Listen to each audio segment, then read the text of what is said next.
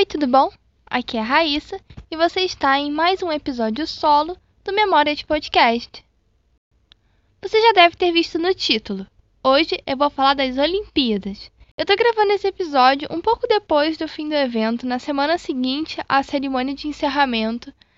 E eu decidi gravar esse episódio porque, além das Olimpíadas serem um grande evento, em que mexe com os calendários, mexe com as programações das TVs, mexe com a rotina, no caso, como foi em Tóquio, que a galera ficou acordada de madrugada, e eu me incluo nisso. Teve dias que eu acordei 5 horas da manhã para ver a competição, e valeu a pena, porque eu vi o ouro da Rebeca ao vivo, maravilhosa.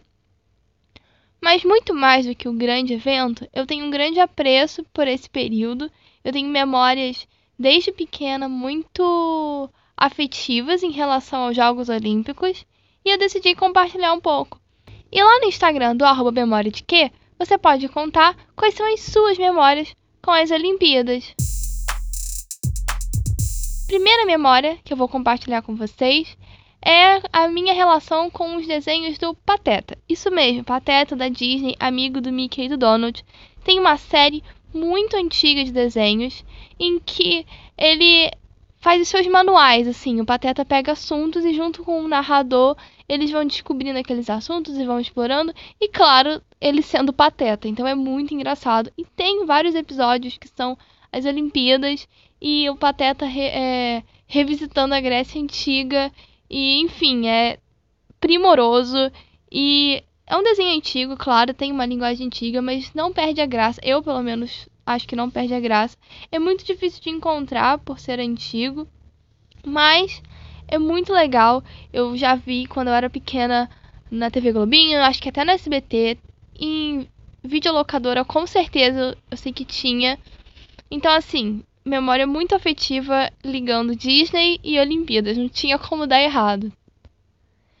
Minha segunda memória muito querida são as minhas poucas mais deliciosas lembranças da Olimpíada de Atenas em 2004. Eu tinha 4 anos e eu tenho alguns flashes na minha mente da abertura, da cerimônia de abertura, e mais do que isso, eu tenho flashes da participação da Daiane dos Santos. Eu lembro de, que, assim, ficando extremamente encantada com a ginástica artística e vendo aqueles saltos e achando tudo muito encantador, muito maravilhoso.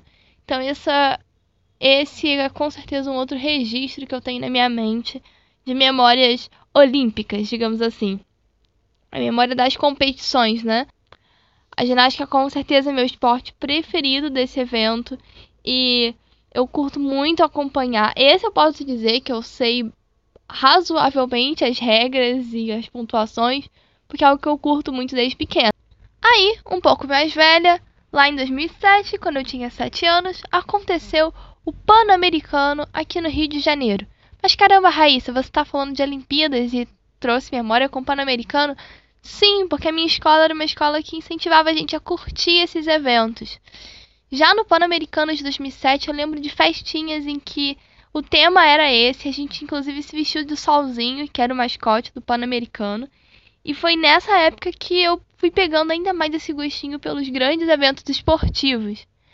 Inclusive, no ano seguinte, nas Olimpíadas de Pequim 2008, eu lembro da escola dando uma pausa nas aulas e descendo os alunos para assistir a abertura num telão. Então, para vocês verem o incentivo que eles davam para que a gente curtisse esses momentos, para que a gente participasse do que estava acontecendo mesmo ao nosso redor. Eu tenho muito carinho por essas lembranças.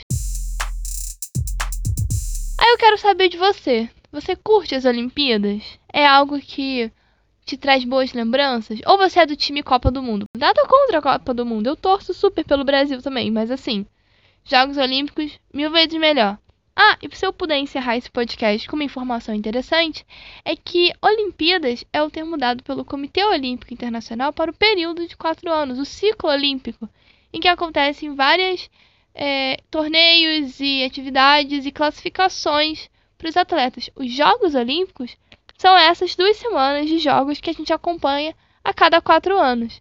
Então, vamos tentar aí nessas, nesse próximo ciclo olímpico, quem sabe, acompanhar mais esportes que talvez a gente não dê tanta atenção ao longo do, do período. E agora a gente tem ainda mais redes sociais, ainda mais presença na internet, para não depender dos veículos grandes. A gente pode buscar essa informação por a gente mesmo. Eu tô decidida a assistir mais torneios e vídeos e acompanhar mais atletas de ginástica, coisa que eu não fazia. Tô decidida e espero conseguir. Eu convido você para fazer isso também.